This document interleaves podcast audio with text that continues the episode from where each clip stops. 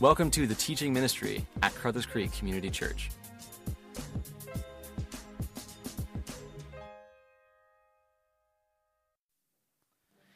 Well, good morning, everyone. We're really glad that you're here this morning, and we'll uh, expect the second half of our church in about 40 minutes. yeah, so we're glad you're here, and hi to our online audience. I'm sure it's much larger even this week with many of you traveling we want to say a huge hey to you, whether you're watching or listening online. Well, we're still uh, in our series, the book of Romans, back to basics. We're coming near the end. Uh, we're in chapter 13 today, and so if you want to navigate uh, to 13 or turn to 13, we'd love you to do that this morning, and, and we'll, we'll begin. It's interesting in a culture because there are rhythms in our culture. We're experiencing one today. It's spring forward today, it's the beginning of March break.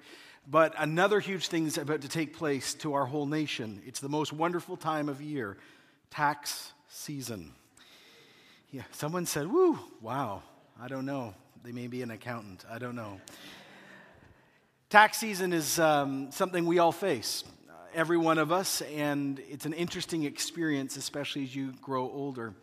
Uh, as I was preparing to preach this week, I discovered a major survey done. It's done south of the border, but I think it applies. The IRS was interested in finding out people's mentalities and practices around tax season, and this is what they found. They found that one out of five people admitted to underestimating their income. They lied about their income. One out of 10 overestimated the deductions they had been given that year. One out of six people actually claimed dependents that did not exist or changed people's status so they got a better tax break. 50% of people said outright that if they could get away with cheating on their taxes, they believed not only they would do it, but everyone else would cheat too. Psychologists who did a major study in this also found out that the more tax evaders, that a person is around, the more likely you are to cheat. I was thinking this week, what a fantastic week to preach. Time change, tax season, and March break. But it's interesting, I named this sermon this morning, Worshiping God in Unexpected and Uncomfortable Places. Because what we're about to discover this morning is that Paul is about to teach us how to worship even in tax season. Paul in chapter 12 told us very clearly to love each other, how to respond to destructive enemies, and now is going to teach us how to interact with the government, with unsaved neighbors, and how to truly be light in a very dark world. But before we get into the passage today, and it will become clear very quickly why I started with that survey, let's do some history. Because when we understand the history behind Romans 13, this passage will become more powerful and the call on this community even more radical. The Emperor Claudius had just expelled every single Jew from Rome because a dispute actually began to happen between this community within themselves about Jesus. This is recorded in secular history and also referred to in the book of Acts.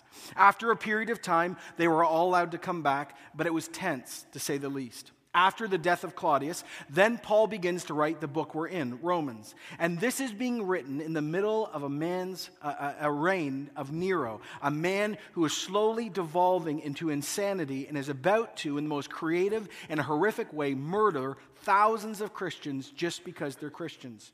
It was a tough place to be in the church in Rome. There was a growing anti Jewish and anti Christian sentiment. And remember, the Jewish community and the Christian community at this point are not separated.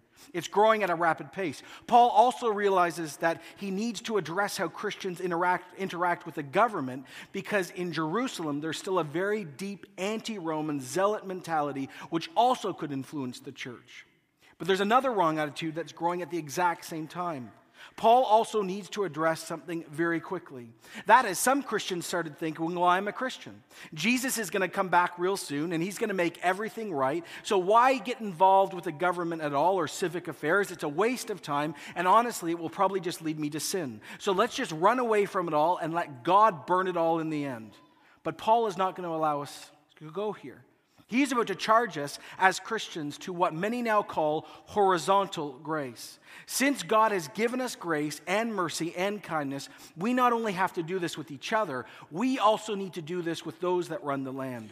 Responsible, hear this, responsible citizenship is at the heart of, and here's the word, Christian worship.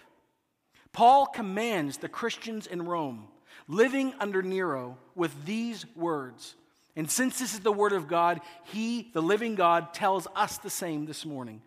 Romans 13:1 Let everyone be subject to the governing authorities for there is no authority except that which God has established. The authorities that exist have been established by who? God. Let everyone. He's basically saying, "Okay everybody, if you're a Christian, if you have really named the name of Jesus as Savior and Lord, then you must be subject. That is, you need to submit, stand underneath the government. Subject is a military term of a voluntary deference to the wishes of another. God's word says right here in black and white God has established the idea of government and even the government that's ruling our land right now. Though God remains fully in control, they are given limited amounts of autonomy. Now, they may be good governments or bad governments, but God always uses them to accomplish his purpose. As one person said, after God created the world, he filled it, he organized it, and gave purpose to each created thing.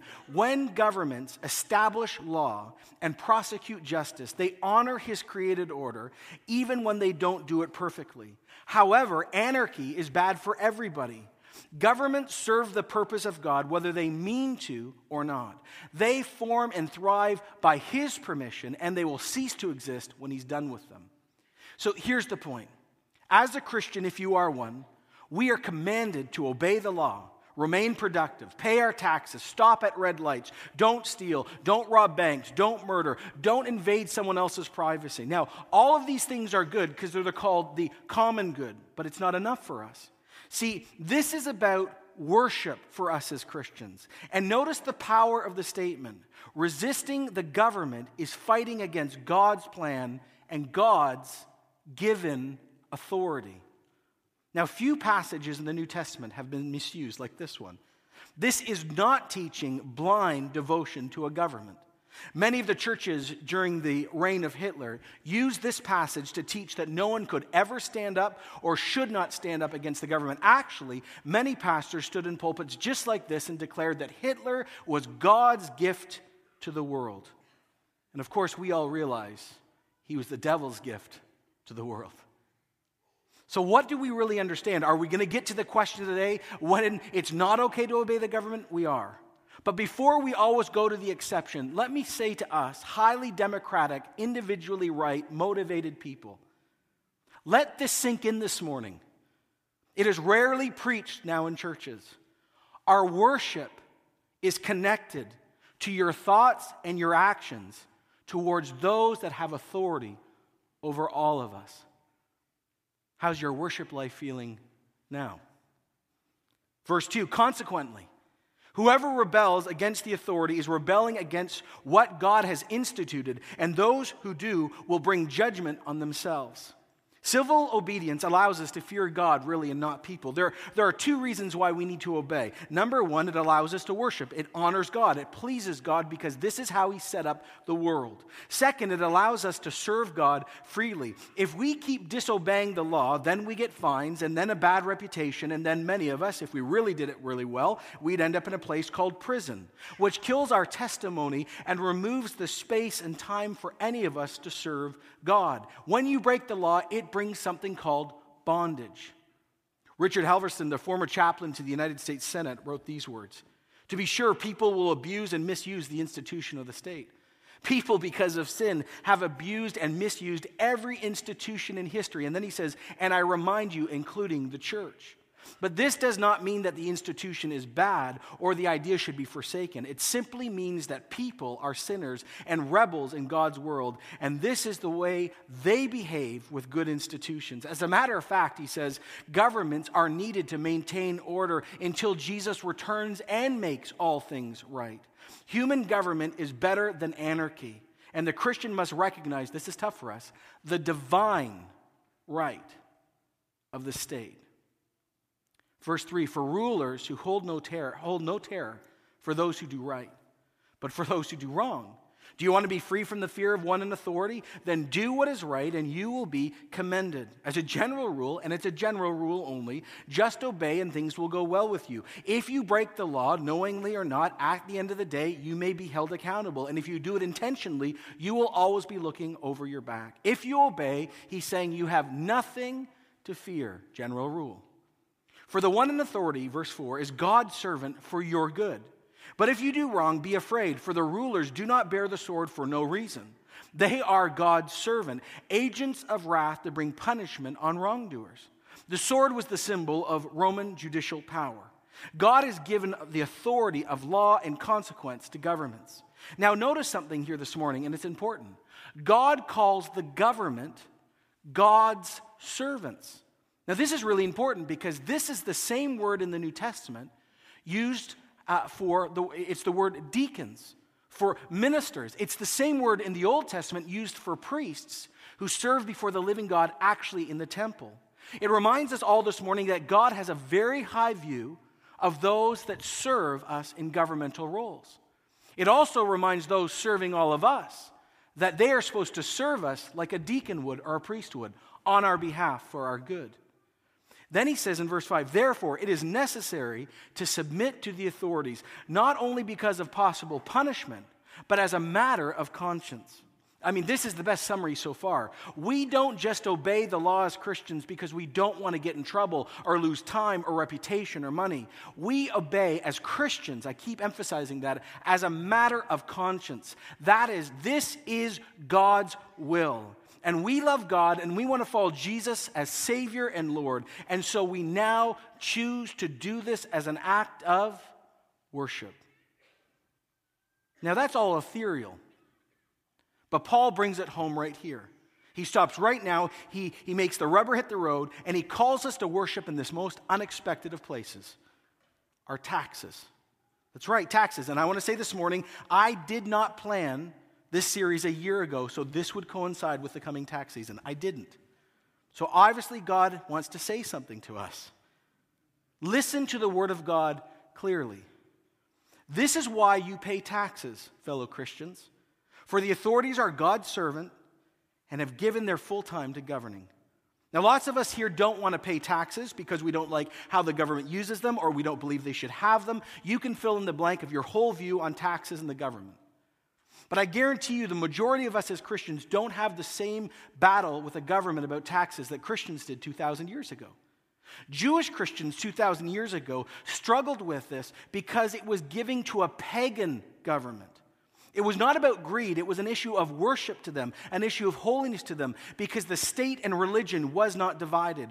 Jews thought by paying taxes to Caesar, they were actually stealing God's money and giving it to an emperor who called himself what? God. This was the same issue that Jesus had to deal with. Some religious leaders tried trapping him as usual, and they brought a coin out. You remember the story maybe? And he says, Well, who do we give to? And his response was profound. He says, Give to Caesar what is Caesar's, and give to God what is God's. This, as one wrote, in this single sentence, God establishes the validity of human government while at the same time showing its limits. Caesar had his image on certain things, and they rightly belonged to him. There is a proper dominion and function for human government. However, he says, God has stamped his own image somewhere else on people, their intellect, their will, their soul. This, this bears the divine stamp. Thus, people give outward things to Caesar, but the inner person belongs to God. Jesus was saying this the coin is from the mint of the Roman Empire, but you, my friends, you are God's mint. The coin's use is determined by its likeness, and your use is determined by the likeness you bear. Jesus' single statement probably is the most important political statement ever made in political history because it defines our role, God's role, and the government's role. Ray Stedman, who's done a lot of thinking about this, I was reading him this week and I love when he wrote these words. Listen to them carefully. He says, Listen, everyone, you have a right, of course, as does everybody, to protest injustice or correct abuse. But don't be forever grumbling as a Christian about taxes that you have to pay. He said, I had to learn this lesson myself the hard way. The first time I had to pay income tax was not long ago because I didn't pay taxes for years. But gradually, because of life, it caught up with me and I finally had to pay. By the way, he wasn't breaking the law. He made so little money that he didn't have to pay taxes. He says, I remember how resentful I was about it. In fact, I sent my tax form in and addressed it, this is in the States, to the infernal revenue service. He said, they never answered, but they gladly took my money. The next year, I improved my attitude when I wrote and called them the Eternal Revenue Service. But it's this last line that's important for us. He says, But I've repented from all of those sins. And now I hope as a Christian to pay my taxes cheerfully. Cheerfully. Verse 7 Give to everyone what you owe them. If it's taxes, pay taxes. If it's revenue, then revenue. If it's respect, then respect. If it's honor, then honor.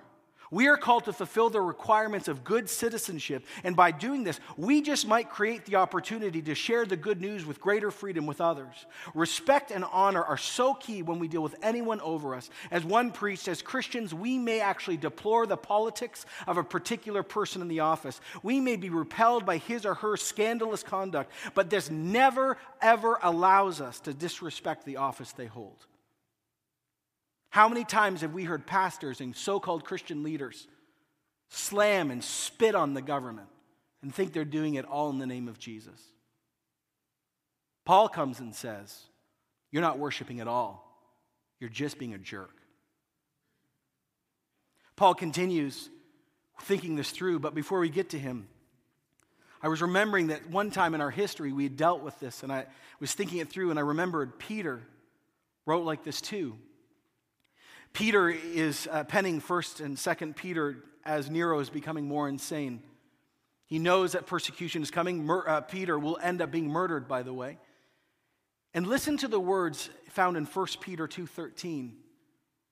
He says, "Submit yourself for the Lord's sake to every human authority, whether it's to the emperor, Nero, as the supreme authority, or to governors who are sent by him to punish those who do wrong and commend those who do right. Show proper respect to everyone. Love the family of God, fear God, honor the emperor.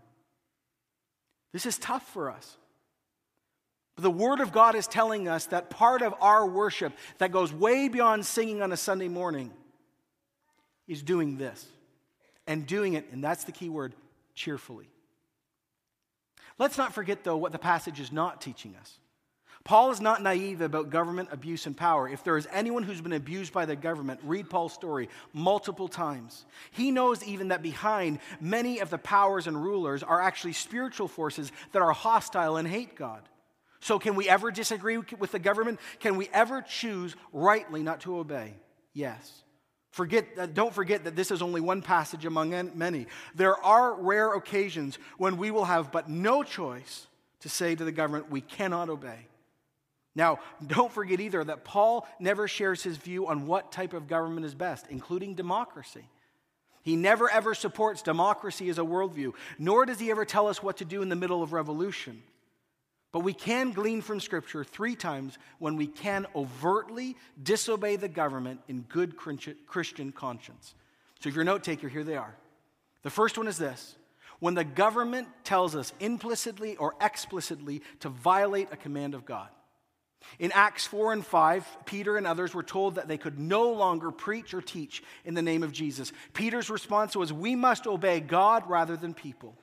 The command of God always takes precedent. If it was illegal tomorrow in Canada to preach from the Bible, we do it anyways. If it was illegal to take communion or do small groups or sing together, we just break the law.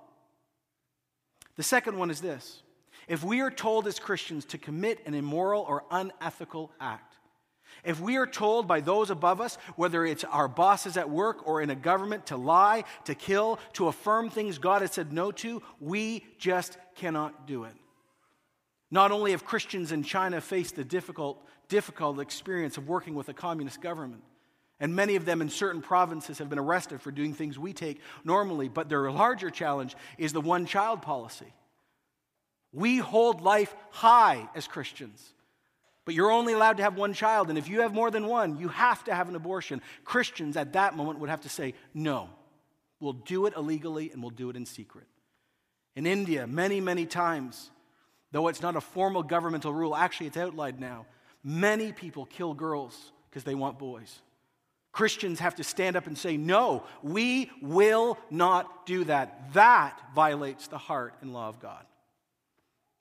The third time we have permission is when something goes against Christian conscience informed by Scripture and the Spirit of God. Now, this is difficult for us because not all of us agree with each other on the gray areas in Scripture.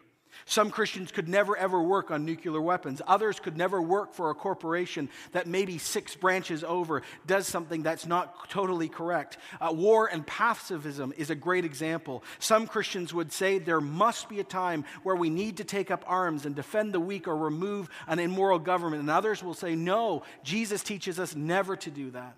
Dietrich Bonhoeffer in Nazi Germany was faced with this very issue, and he and his uh, fellow pastors struggled. And in the end, he was one of the conspirators to murder Hitler. He said, It's the lesser of two evils. If I sin, I will sin less. Christians disagree. One said, It is our brothers and sisters living elsewhere who face these conflicts with particular intensity. For instance, believers living in countries ruled by Islamic governments face difficulties and conflicts between God's will and the decree of their rulers. How should they decide to act on these issues? Those of us not facing these choices and their consequences should be very, very quiet, and we are not in a position to pontificate from a distance. Wouldn't you say amen to that? Yeah. We have three times when we can say no when we are explicitly told to not preach the gospel or follow through on our faith, when we are told to do things that we know God has said are wrong, and when individually or as a small group or a family, informed by the Spirit and also by Scripture and conscience, we just say, for us, we cannot do this. Now, from taxes and the government, Paul understands he still needs to get to the deeper issue he understands, of course, things still are relational. And so he now talks about how we interact with neighbors and coworkers and unsafe family.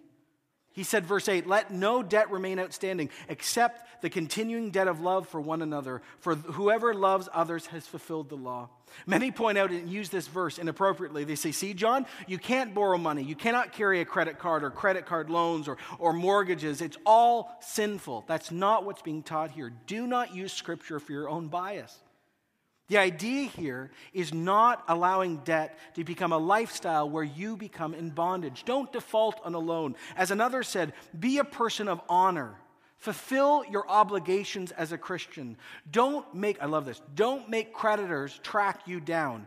You track them down. Be completely honest and forthright. Pursue arrangements to pay off what you owe. And if someone holds a particular position that is due respect, give it to them with enthusiasm. And so the real call here, Paul says, is don't be a person marked by scandal and debt and hiding. Be a person who is, has integrity, even in the tough times. And then Paul says, but get to the real debt issue. And what's that? It's love. As one said, I need to show them love. Why? Because I have a great and wonderful debt to pay, because I've been loved so much. That's why Paul turns to the second half of the Ten Commandments. He, did, uh, he, he, he wants us to get to the heart of God. We did a whole series of this uh, on this in September 09, which you can listen to. The law of God is not just the very character of God. The Ten Commandments is the vision of how God wants the whole created universe to work. It's true love. And he uses the seventh, the sixth, the eighth, and the tenth commandment. He says, You shall not commit adultery. Don't murder. You shall not steal. You shall not covet. And whatever other commandments there will be, they're all summed up in one command love your neighbor as yourself. Love does no harm to a neighbor. Therefore, love is the fulfillment of the law. If you really love God and others, you would never encourage or commit adultery. If you really loved God and others, you would never commit murder physically or hate in your heart. You would never steal by word or deed. You would not live a life that is motivated always by what you don't have physically, emotionally, mentally, sexually, spiritually, financially, job wise, fill in the blank. This is how we, in a very cold, uncaring, scary, me centered world, can be really different as Christians. Right here. Notice Paul says that therefore love is the fulfillment of the law. A loving God attitude moves us to obey the law, but not only that, if we are truly filled with God's love, we will naturally do these laws. Well, Paul brings home everything that God expects with the idea of time. He simply is about to say to all of us, we're living in the last days, the days are short, Jesus is coming, so we need to live right because we're about to face him. He says, and do this, verse 11, understanding the present time. There's two words for time. One of them is chronos, where we get our word calendar from or chronology from. The other one is kairos. It's about a specific, fixed, appointed season. It's a special time, a certain period or quality of time. And what Paul is saying is, he's using the second one, we are living in a very unique period in human history. We are followers of God through Jesus in the middle of what the Bible calls the last days. We have been in the last days since Jesus' birth. And the time is short. That's why he says, continuing, the hour has already come for you to wake up from your slumber because our salvation is nearer now than we first believed. The night is nearly over, the day is almost here, so let's put aside the deeds of darkness and put on the armor of light. Jesus is now, now closer to coming when all things will be made right. So the question that Paul gives us this morning is this Do you really live your life? Like you're really going to face the living Lord Jesus Christ even today. Remember, most things at this moment that we love or care about or worry about or fret about will have no weight when we see Him face to face.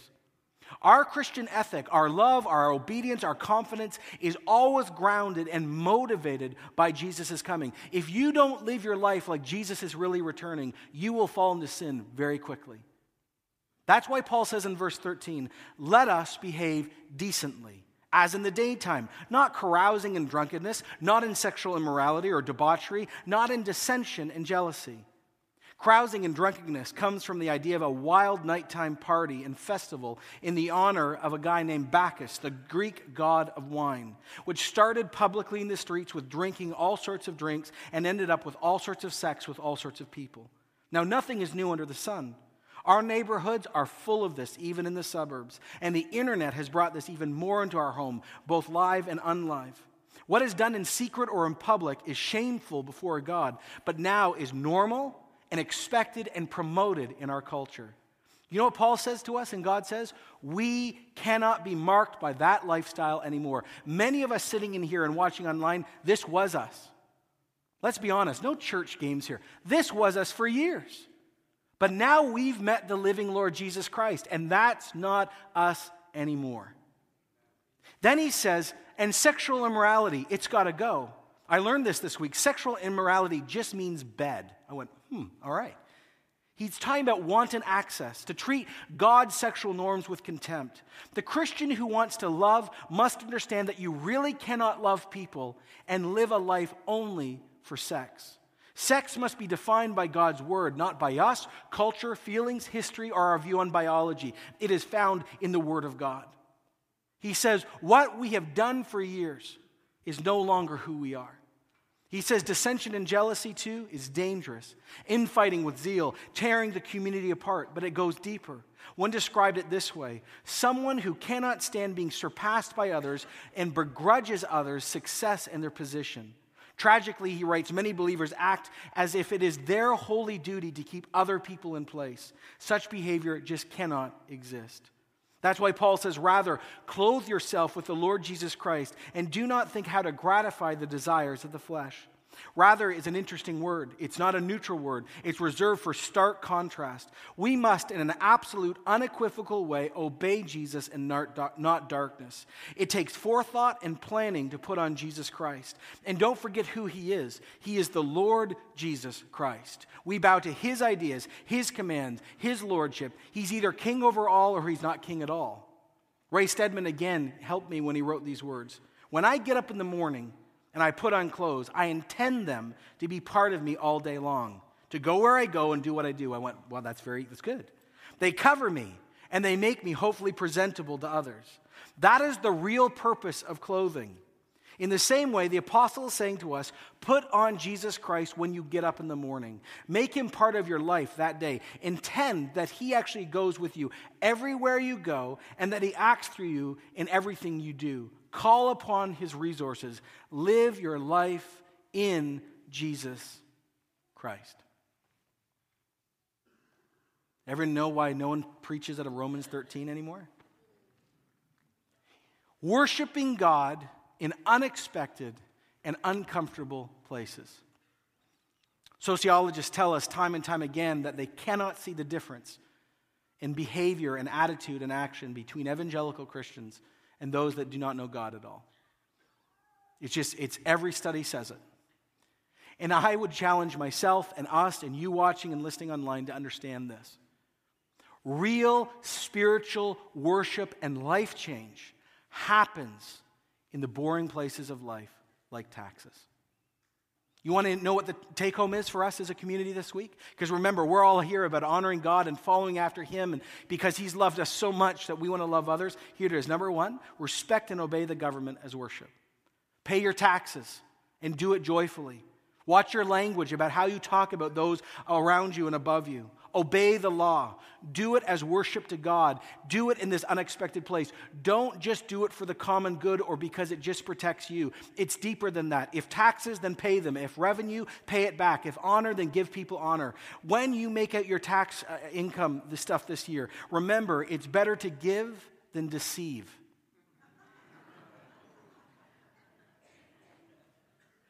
Amen? Because I thought we were people of light not darkness. Let's respect the government. Let's pay our taxes. And when you're paying it out, if you do, say, Jesus, I'm worshiping you right now, and worship is painful. Second thing, debt thinking. It's a new way of living. Let us cultivate a new sense of debt. Not debt financially all the time, but a debt where we continually live our life in a different way, where we actually begin to go, I've been given so much love and so much grace and eternal life. I want to live out of that mentality that I have a debt to God that I'd love to share with others called love. Another thing to think about is this take deeds of darkness and put them off.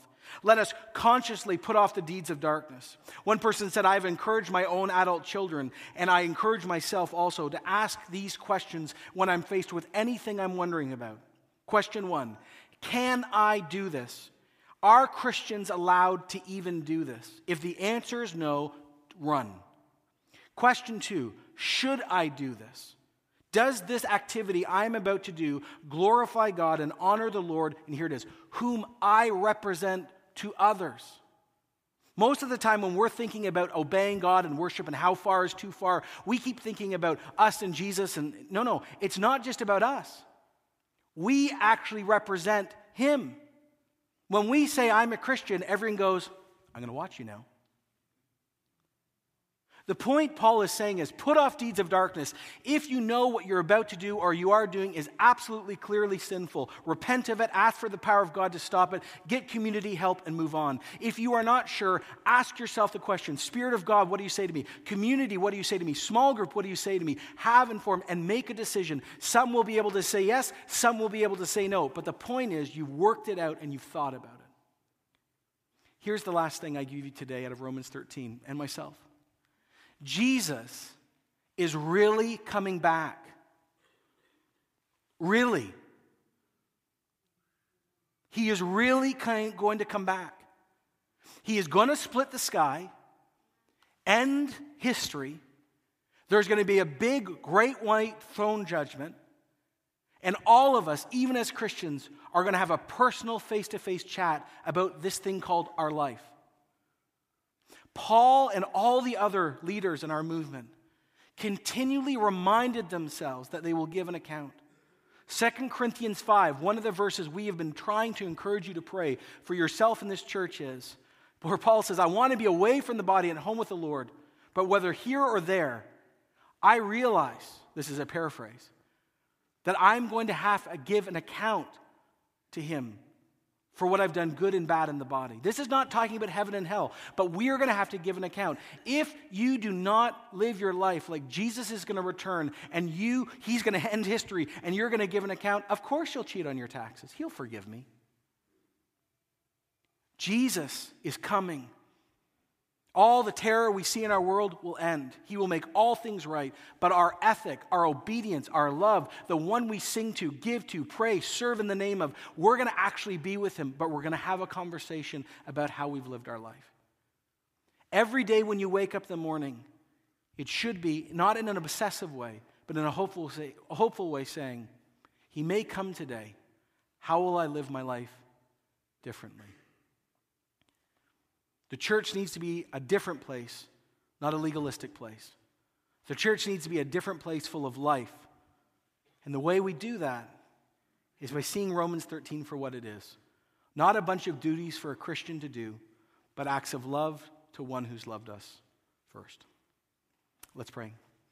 Jesus, um, thank you that your word is so specific and helpful. And it's so easy to read this, uh, easy to preach this, very difficult. There's a lot going on right now in the room and also in people's homes and computers and on, on the go train as people are listening and watching.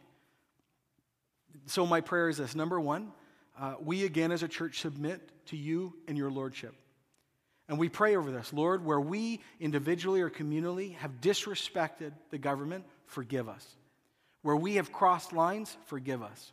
Where we have lied, because we thought it was okay or it wasn't okay. Forgive us.